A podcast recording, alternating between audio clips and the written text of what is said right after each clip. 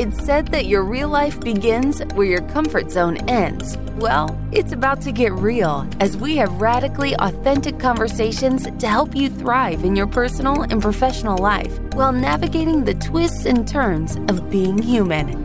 Buckle up, because this might get uncomfortable. Starts right now with Whitney Lauritsen.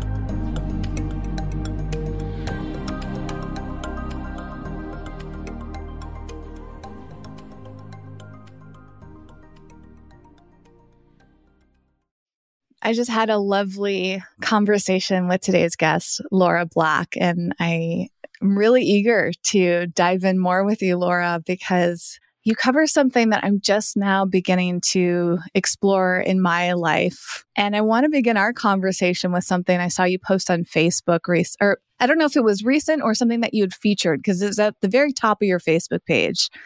And you wrote, I grew up in a world that measured the worth of a man by his success, a woman by her beauty. I was not born with the second, so I put every ounce of my being into the achieving the first. It's only now that I realize worth is measured by character and deeds of kindness, not by what we take, by what but by what we leave. And that really spoke to me. This is exactly what I've been thinking about so much, especially recently. I think this has been a bit on my mind throughout a lot of my life, and maybe women in general can relate to this because we have, most of us, grown up where men are rewarded for success and achievement.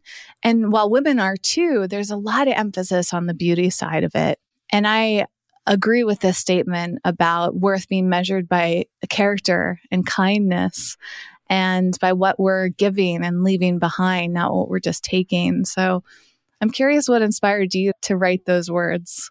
First of all, it's a pleasure being here and it's a pleasure speaking with you. So thank you so much.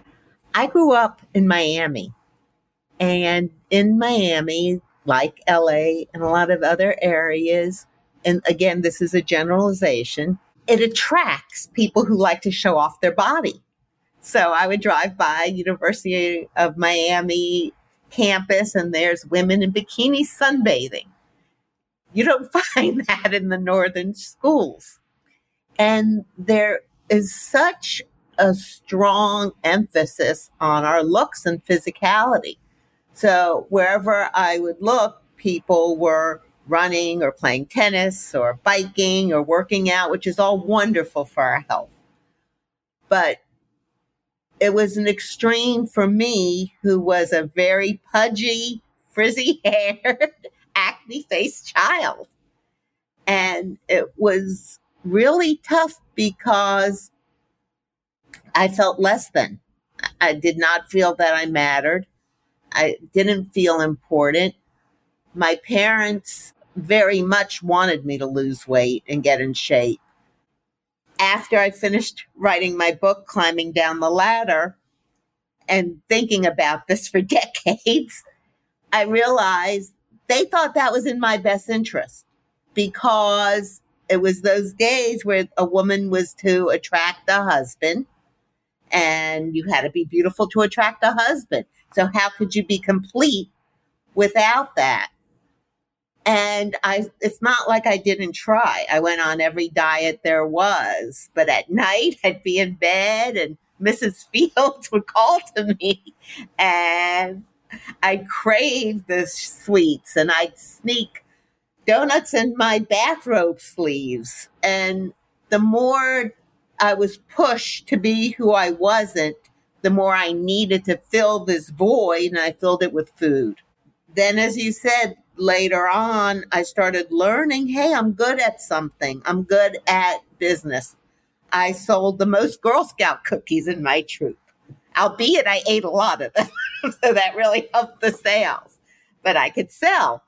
I went around and sold greeting cards, Christmas cards. I'm Jewish, but I sold the most Christmas cards. And I started getting confidence in business success. And the more I filled my ego with that kind of success, the less I needed to fill my stomach. And it was also the days of those brain beauty wars. You had to pick a team. Nowadays, I think it's hard for women because we're expected to be on both teams. But in the end, none of that matters. It matters that we have character, that we one day leave this world better than we found it. And I wish I could erase a lot of those years of anguish. Oh my gosh. Laura, as you're speaking, I can relate to so much of this. And I wonder how many, how common this is for people and maybe not just women. I wonder if men are experiencing this too and it's just not as known, or maybe it's not even a gender issue at all. It's just that brain beauty wars, as you're mentioning, is something that seems to impact us all because there's society says you need to be successful, you need to be intelligent, and you need to be attractive. And attraction is so relative, and yet none of, and maybe perhaps because it's a bit undefined, because everyone essentially is attractive to somebody. It's in the eyes of the beholder. We know that. But yet there's this weird air of like never being quite attractive enough.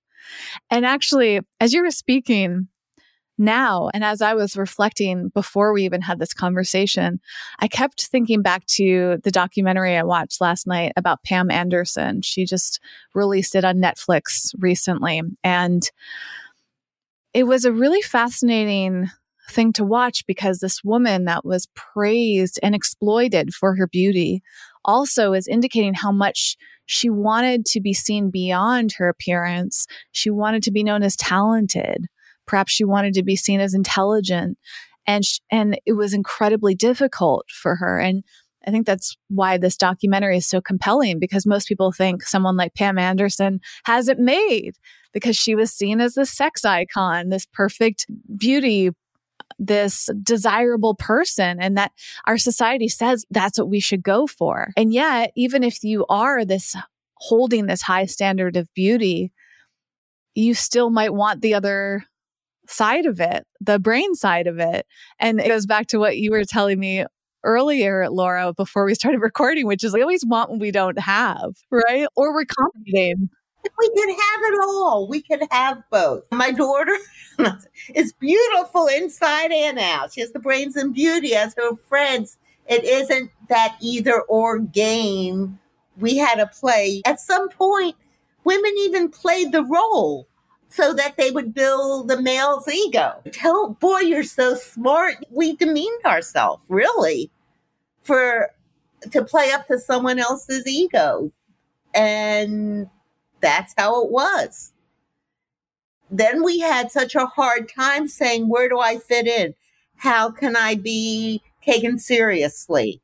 How do I act in the workplace? It's always been tough for women if you're, I was a CEO of a big company. And they always say, if you're too tough, you're a bitch. If you're too nice, you're walked all over. If you're too beautiful, you're, and we didn't have a lot of women role models. Now, your generation has way more, and it's become the norm. But it was a tough road to carve out, and I still think there's lots of challenges. Who am I when I'm out there? How do I react? Do if someone flirts, do I just laugh it off? Do I pretend I didn't hear it? I want to be taken seriously, and it's not easy.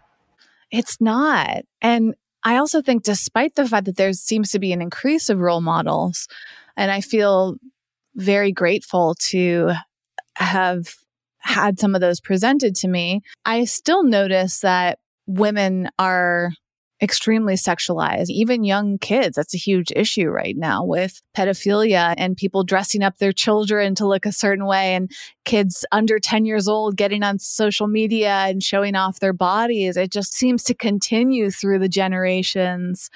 And I wonder if there's an end in sight. Do you think that there is? And if not, how do we change that? I sure hope that parents of today, moms out there, dads out there, try to raise a whole person whose ego and whose self esteem is based on their inner worth. That we're praising how nice was that you lent Sally your skateboard, or that was so you to go over to Joey because he's new in the school and no one's playing with him. This world needs some kindness and inclusivity and those kinds of values are what we need to stress. The other is so superficial. Yes, we need to be healthy. We want our kids and we want to eat healthy because we want to live long. We need to exercise because, again, we need to build our bones and we need to be healthy. Healthy is different. But to base our whole self esteem on something so transient. And I'm in South Florida now. I walk down some of the areas, there are more med spas than gas stations.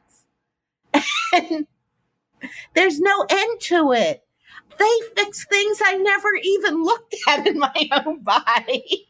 I just saw on TV the other day. There's, and I guess people know about this, but that they take the fat out of your cheeks. I'm like, gosh, if that was the only place my fat was, I'd be so happy. so it's like there's no end. Your elbows get done, every part of our body. And it's so sad if we would take all those dollars and efforts and did it towards education and kindness and things that really mattered. What a better world. Yeah, it would be a better world. And that's, and I think that is so fascinating because it doesn't quite make sense to me why this continues to happen. If it, you'd think that women, as they become more empowered, would learn these things. And it's not meant to shame, by the way. I think that it's easy to say, oh, focus on your brains instead of your beauty. But right now, there is the pressure to have both. And I also see a correlation between younger women myself included, feeling like if I can just use my appearance, then that can help me become successful. I see this especially on social media with the younger millennials and Gen Z who might be trying to use their body because they know sex sells. Because if they can attract people through their appearance, they can make more money. And maybe they'll, they feel like they'll stop focusing on their appearance once they have enough money but I don't know if that will ever actually happen or if it's just a myth. And also something you and I were talking about, Laura, which was that um, maybe women feel like there's a ticking clock, like they only have a certain amount of time to use their beauty, and then later in life they'll focus on their brains. What do you think? That would, wouldn't that be a shame? it would be a shame if we waited. But you're right. You're right, Whitney. There's been so many studies that show attractive people have a head up, that they get hired more easily. People want to be around them. We like attractive people. That we do. However, if we look back into the 1800s, the Rubenesque period, women were beautiful because they had curves and they had something to them. That was the beauty. And then we had the other extreme where the super, super skinny was the beauty. So I think someplace along the line, we have to realize that this is made up standards that go with the times, just like fashion. It's, we all want to feel good about ourselves. So I never say we want to look our best. We're going to a wedding. We want to look beautiful. We want to look our best. That's different than taking that as the highest ideal to reach for. You know, let's reach for more. Let's, and we can and do have both. We're smart as women, we're smart, and we have now every opportunity to do what we want with our lives in so many ways. And at the end of the day, as I tell my kids, nobody can give you that feeling you get from looking in the mirror and saying, I'm proud of myself. Nothing can fill us up except for our own understanding and owning our awesomeness.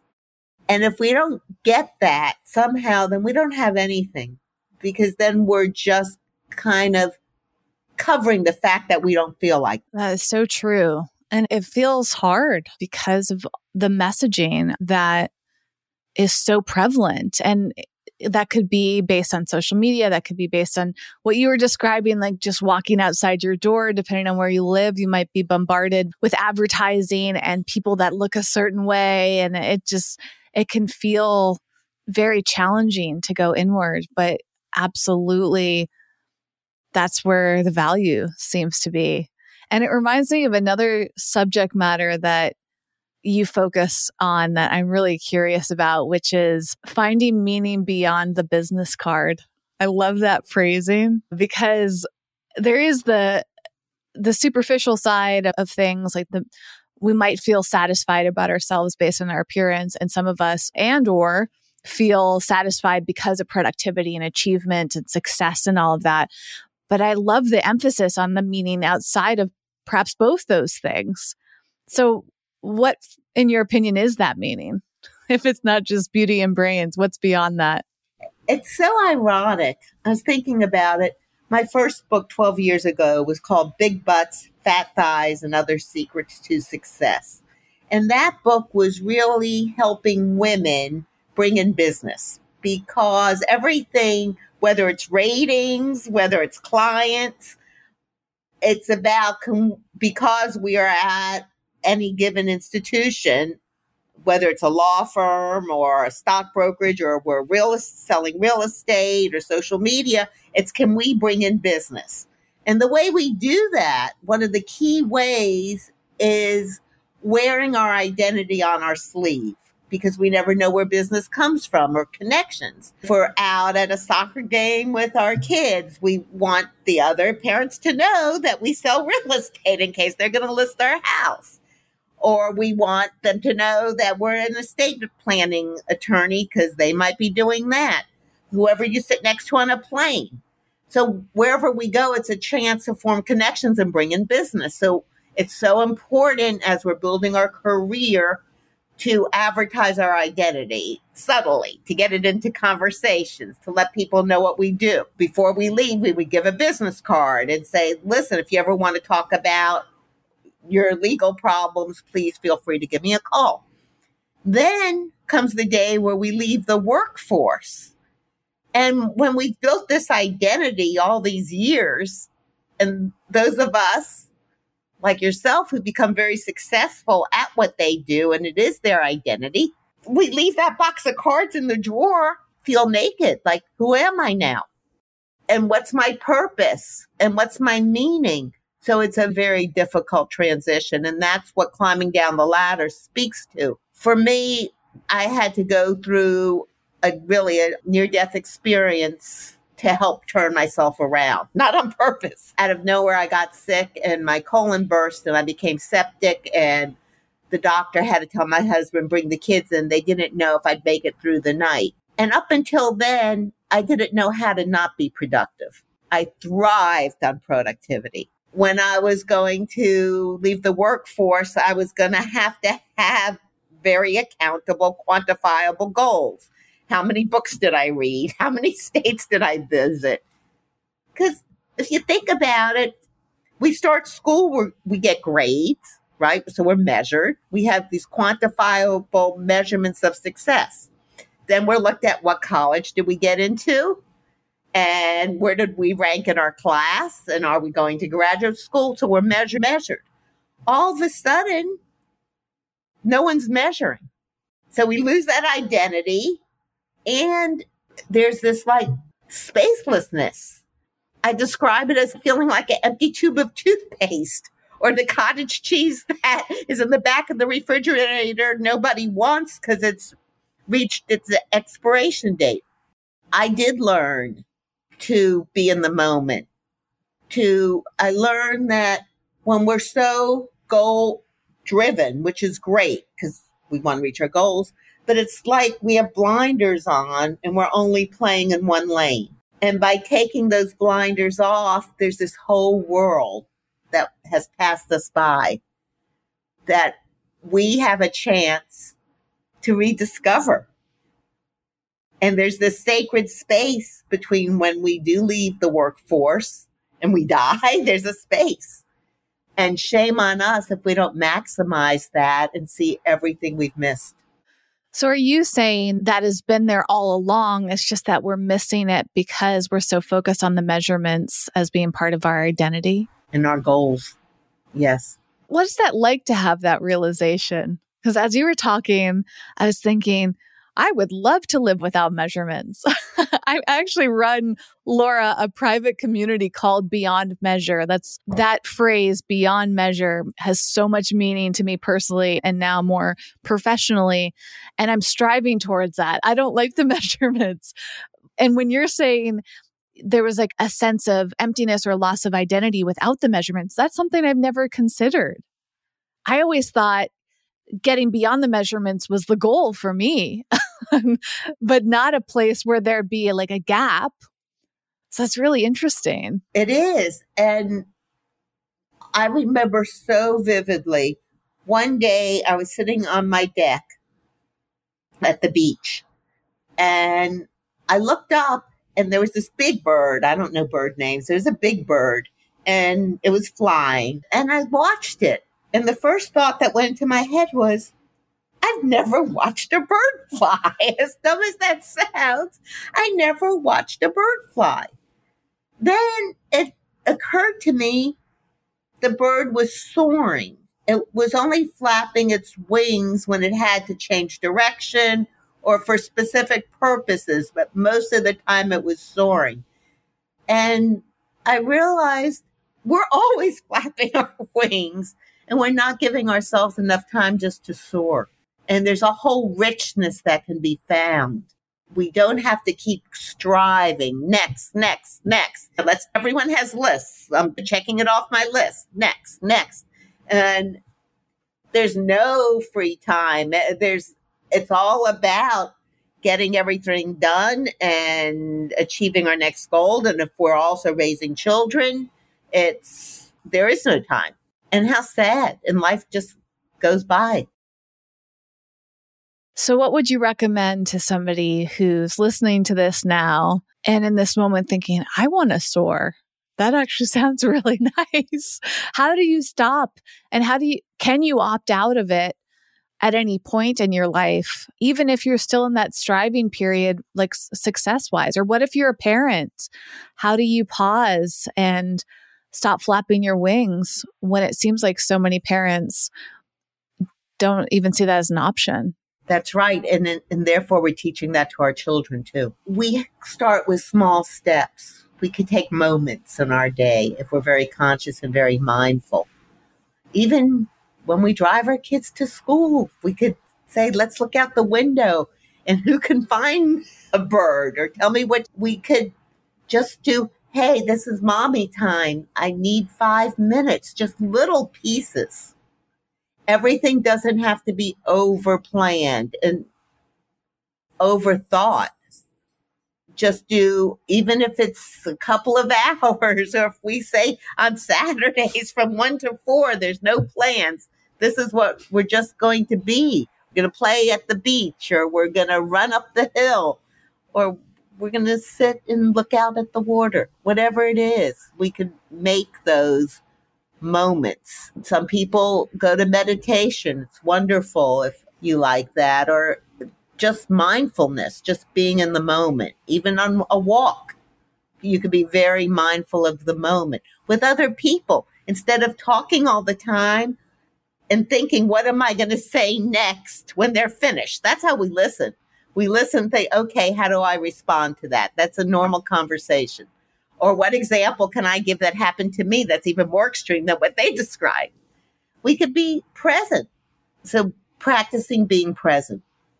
It is a practice. And I feel so blessed to be able to listen to people like you. And that in itself has been an ongoing practice on this podcast. I noticed when I first started this show that I was just trying to think of the next thing to say. I still do it because there's this pressure and there's this idea that you need to be prepared. And maybe that's part of it, Laura, like that preparation. For me, preparation feels like a sense of security where if I'm prepared, I feel safe. If I'm prepared, if I keep flapping my wings, then I'll keep the momentum. There's a fear perhaps that like if I soar, what if I fall? Except if you find yourself dropping, you could flap a little bit, but that doesn't mean you always have to be flapping really hard.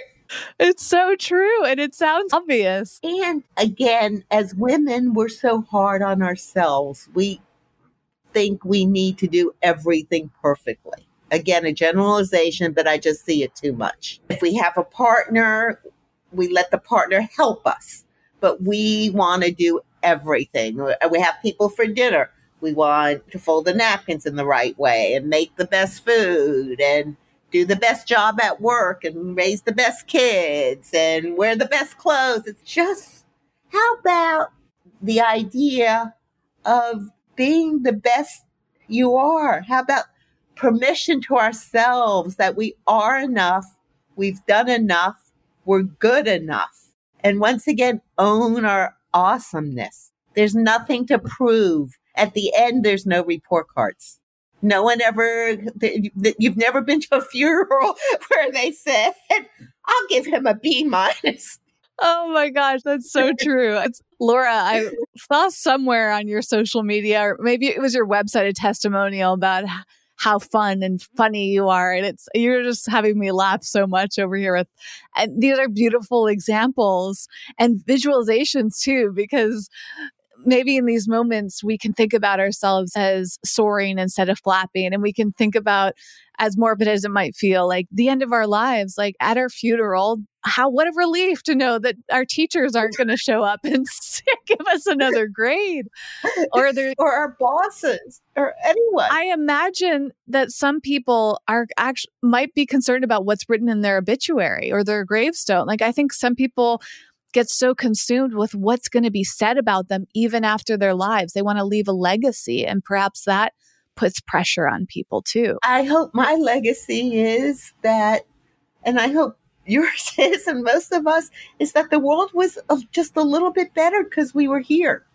Yeah, just a little bit, whether from raising a child or more than one child, or being kind to those around us or helping the environment, whatever it is, because we were here, the world's a little bit better. That's the kind of legacy. But I've never seen on a tombstone it was a C minus life. it just doesn't happen. It's going to be the years with the space, and it's up to us how we fill that little dash. Yeah. Oh, it's so comforting to hear you express this because there there just feels like so much striving and I'm trying to be more purposeful. So it's just beautiful timing for my life and hopefully for the listener as well. And as you were sharing some of these things, I keep reflecting on the joy I felt doing nothing or doing something that was away from the busy day to day. For me, it's typically travel. And I imagine a lot of people feel the same. There's a big desire to go see something outside of your current environment, to do something out of the ordinary. And uh, three years ago, I started doing this more regularly, started driving, taking road trips around the country.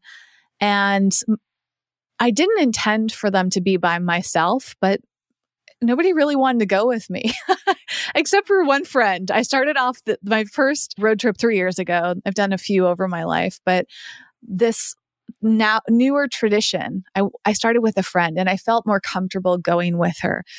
But on the, way back, since I did this round trip and she didn't come on the way back to Los Angeles, I was by myself and it felt really scary. It was definitely out of my comfort zone. But I identified how incredible it was to just be so focused on the travel that everything else in my life melted away. And then I did it again the next year. And now I have this incredible, almost like a, in my mind, something I can reference at any point. And I can go like time travel back to these trips and remember what it was like to just stand and do nothing and look out over an incredible part of the country, like the national parks I, I've been to. And sometimes I'm looking at those birds like you're describing. And sometimes I'm looking at magnificent mountains or the ocean or bodies of water. And, and it puts me in that state of tranquility and appreciation and peacefulness and presentness that you're describing. And I realized that I want that more often. I don't want that to be just a couple times a year. No, it gives perspective so like word I like to use is perspective. If you if we can imagine a tall apartment building, and if we live on the first floor and we look out the window, we'll see the street and we might see some people and we'll see that view. But as we climb higher and higher till eventually one day we're on the 50th floor, the 30th floor, we could say, oh, there was a river there. You see everything out of a different lens. So the more we put ourselves in these different positions where we get perspective, it makes us more, it broadens us. And in the process of growing and being more and getting perspective, the little things just don't matter as much. And that's not to say I never want to imply when we have a job, we want to do the best we can. Uh, we owe that to ourselves and our employer. So I'm not saying we should slack off or not do a good job at all. Just saying within that and all our other responsibilities, we have to nurture things that will help us grow. Big thing for us, especially women, is friendships it takes time to nurture a friend.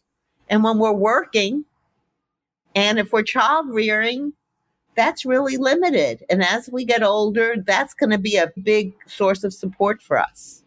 So I do urge listeners out there to do a survey of their friends. How many close friends do they have?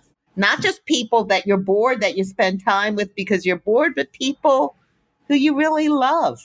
How much time do we give to our community? How much time do we let ourselves learn something new that doesn't have anything to do with anything? Whether it's artwork or music or rocks, it doesn't matter. How many times do we allow ourselves to feel our spirituality, whatever it is, if we're religious or not? All these things make us more. And one day when we do leave the workplace and we are finished with our other domestic responsibilities as such, we need that whole group of things to fall back on and to provide us comfort.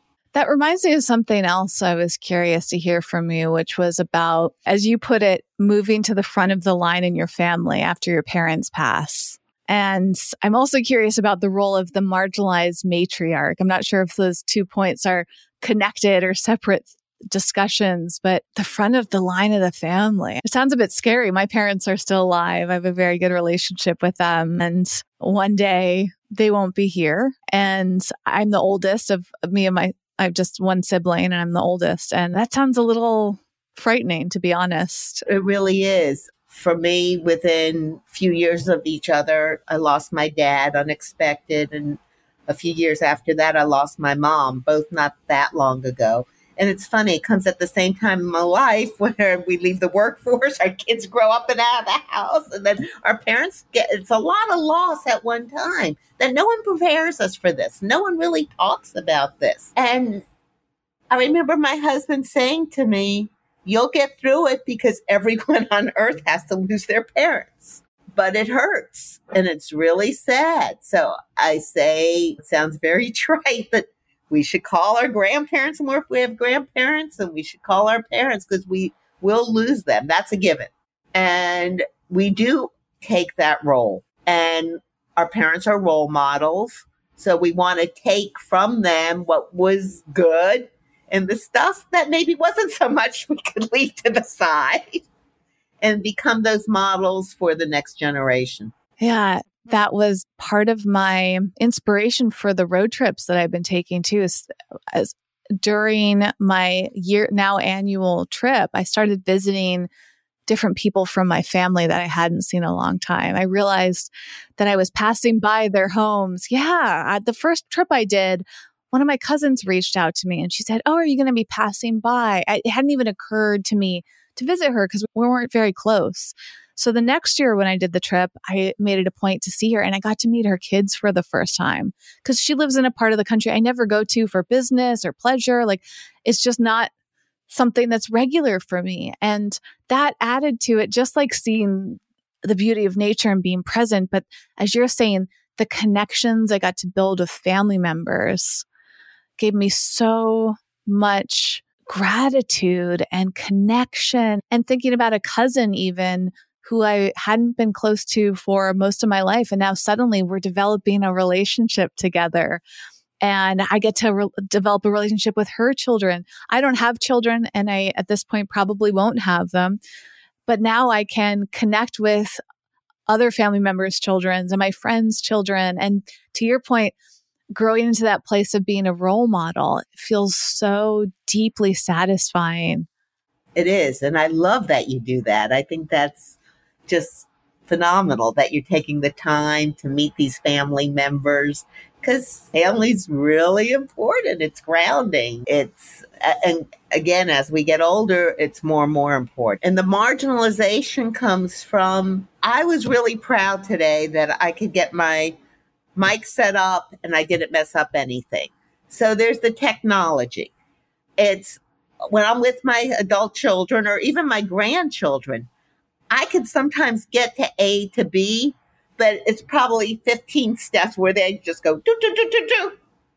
And they're like, Bubby, all you had to do, like the flashlight went on my phone and I couldn't find the place to shut it off. So I was real proud. I said, Hey Siri, shut off the flashlight. And it went off, but they're hysterical. So now they're all looking at me a little different because I don't know technology. I don't know the latest stars, the pop culture as I, I don't know. I'll watch something with the who's going to win these awards and I've never heard of any of the people. So again, it's marginalized. The kids roll their eyes. I don't know what's in fashion anymore. Like, are pantyhose still in? and do you wear them with a dress? And if you do, is it nude or is it black? And what color nail polish are you supposed to wear? Yeah, I go get my nails and there's 87 colors. We used to just have different shades of red. do I go to green? Do, can I do blue or yellow? So all those issues. Oh, can I wear a fanny pack if I'm doing a big walk and have no place to hold my stuff? And the kids will laugh and they'll roll their eyes. Okay, mom, it's fine. But there's a little bit of marginalization in there. And I could feel for all around for a big dinner, there's lots of conversation that does not include me because they can relate to each other, whether they're doing the latest gym thing that they're all doing and they're comparing their times. Or did you binge on this show? I'm not included in those conversations. They love me, they honor me, they're wonderful to me, They'll call me, they'll call on me for work advice or wisdom, those kinds of things. But I'm of it in a lot of other areas. It's really refreshing to hear that perspective because that's another thing. I don't know if I've ever heard anyone articulate it in the way that you have. And it brings a level of compassion because I'm I'm all for inclusion. It breaks my heart to be excluded and it and it breaks my heart to see other people feel excluded. I want everyone to feel included and that age gap can happen. I worry about that happening to me, actually. I've noticed, speaking of the flapping, sometimes I feel like I need to flap my arms really hard to stay up to, with everything that's going on because there's a lot of societal pressure to know what's happening, to be cool and hip and to not wear the wrong clothes and to know, uh, like you said, the stars. And that what comes up for me is a fear of embarrassment of or being like looked down to as less than. So how do you manage that? It sounds like you're acknowledging it and you're acknowledging a lack of inclusion sometimes, but is it challenging for you or is it something you're accepting of? I try to put things again, use that word perspective. I think it's more important that they know who's on the Supreme Court and how they might vote than who's on the Super Bowl team that's me because I think that these are going to be long lasting decisions that affect all of us versus who wins the game. I'm not putting down the game. It's fun. Let everyone have fun. It's a good way to get together and it's really good food. But I try to say we only have so much capacity. Our brains can only take in so much. I'm choosing at this stage of my life to fill it with things that help me grow, help me look at life in a different way. I'd rather read and listen to great people's ideas, smart people. I'd rather pick movies. I'm not big horror or sci-fi for the entertainment. I'm just saw the new Tom Hanks. My name is Otto. I love that. Like what a great lesson. So I choose the meaningful things and I laugh at myself with the kids and we have a great time. And they understand this is how it is. It's not going to change. That's so sweet and profound at the same time. It's something that we can all relate to from either side because we've been the person that might feel like we know it all and we're with it and we fit in. And we probably have been the person that doesn't feel like they fit in and know what's going on. And that's okay. I think it's a human, a very common human fear or wound to not feel like you're fitting in. But maybe that perspective over time helps you realize that it's okay. You don't have to be everything to everyone. It's one of the lessons I'm taking away from this conversation and feeling present and finding your own meaning and it just sounds so joyful. It is. And it is. It's, I would say this time of my life is probably the best time. And it really is. And I didn't have growing up, my mom had, wasn't joyful. She had too many pressures on herself. And so I did not have a role model that aging is happy.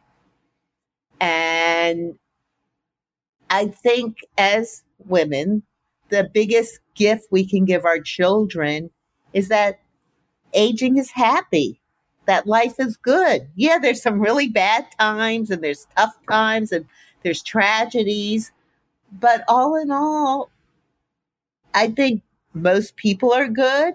I think we're more alike than we are different. We want a better world for the next generation. We want the right things, the good things. We are more alike. Most people are good people. We get in our own way a whole lot, but want to focus on the positive and just be grateful and mindful of it.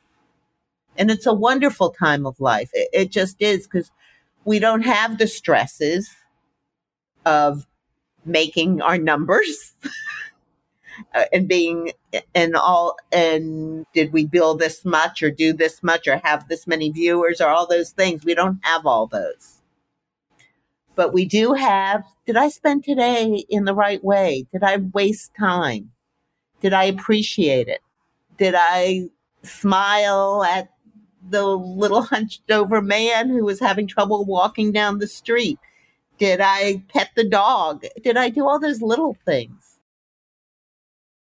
it's like moving from the pressure to do all these big things to finding the inner joy of doing the small things, which I feel like a lot of us really yearn for. And sometimes it's hard to admit. because there feels like so much pressure. One thing I find so fascinating about life is there seems to be like this collective idea of pressure and being perfect. But if you speak to individuals, very few people feel perfect or that they're doing right or they're good enough. So, where does this collective idea come from if each individual person is not really contributing to it because they don't really feel that way? Who has achieved perfection? Who has achieved all of the things that we think we have to do? Probably no one. And yet that myth still looms over us. It doesn't quite make sense how that happens. It is. I just recently read a quote and I can't tell you who said it, but I thought it was so profound. It said, Those who want perfection in everything feel perfection in nothing. And that really hit me. The other I wanted to share with you after college, I took a job in a women's clothing store. I became a buyer. It was a small chain of clothing stores. And I loved when a woman would get in the dressing room because I liked making her feel good. So quickly I could see that this would look good on her and this would, and I'd bring her lots of clothes. And it amazed me nobody would come out, look in that mirror, if they even came out, and smile.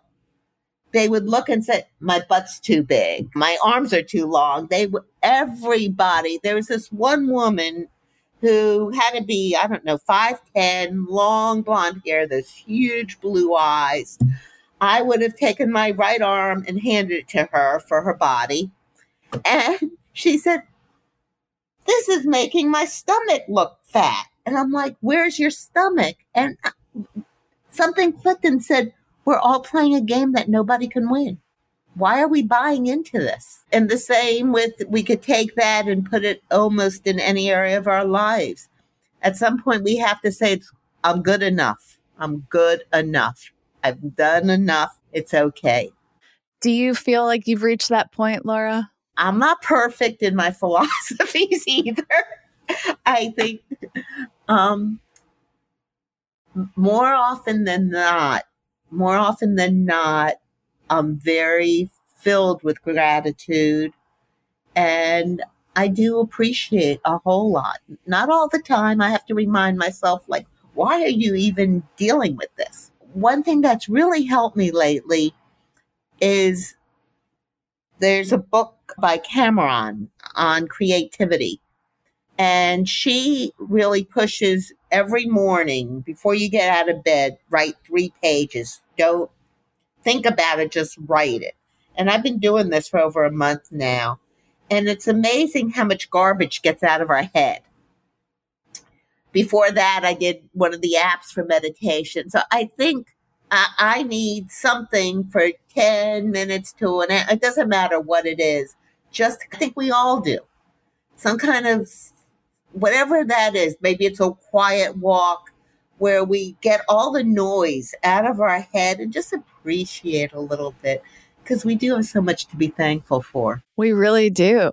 And I love finding resources and reading. It sounds like you do too. So I wanted to see if I found the right book that you just referenced. Is it Julia Cameron's work, The Artist's Way? Or I guess she has another one called Walking in This World, The Practical Art of Creativity. This one is The Artist's Way. Ah, that's a really great book and a wonderful reference to share. I'll put that in the show notes along with everything else we mentioned, including your books, Laura. We have your older book, which again, I just love the title Big Butts, Fat Thighs, and Other Secrets to Success. And the newer book, Climbing Down the Ladder, for anyone who's been inspired by this conversation and wanting to dig in more along with me. You can go to wellevatr.com. That's W E L E V A T R.com. Or you can look below in the description and there'll be a link to Laura's website where you can quickly go through. But at wellevatr.com, there's a full blog post with all of Laura's quotes, the full transcript, the links to everything we mentioned. So if you really want to dig in and find it all, it is there for you in the show notes section. And Laura, this has just been such a rejuvenating, comforting, inspiring conversation. I deeply appreciate your perspective. I'm so glad you use that word perfect perspective instead of perfection so frequently because that's exactly what you gave me and the listener. And also just keeping words like that in mind are really helpful. What perspective can I get and how can I look at this from a different lens or a different viewpoint? And being present too is one of my big takeaways. It's something we can all do by taking a breath, closing our eyes, taking a moment, or looking for bigger opportunities. Like you were saying, educating yourself, doing the reading, taking those small moments. I love the example you gave of petting the dog or helping somebody that you're passing by on the street. Those have filled my heart with so much joy. Those tiny little things I can look back on they matter so much more than some of the things that we spend our attention on that don't feel good. That's exactly right. And you filled me today by spending this time with you. It's your joy and your ability to listen just radiates. So it was really a pleasure and a gift. And I so appreciate it.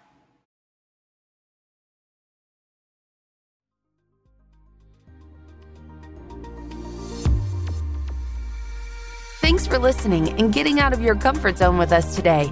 For show notes and more high performance resources to help you thrive, go to wellevatr.com. That's W E L L E V A T R.com.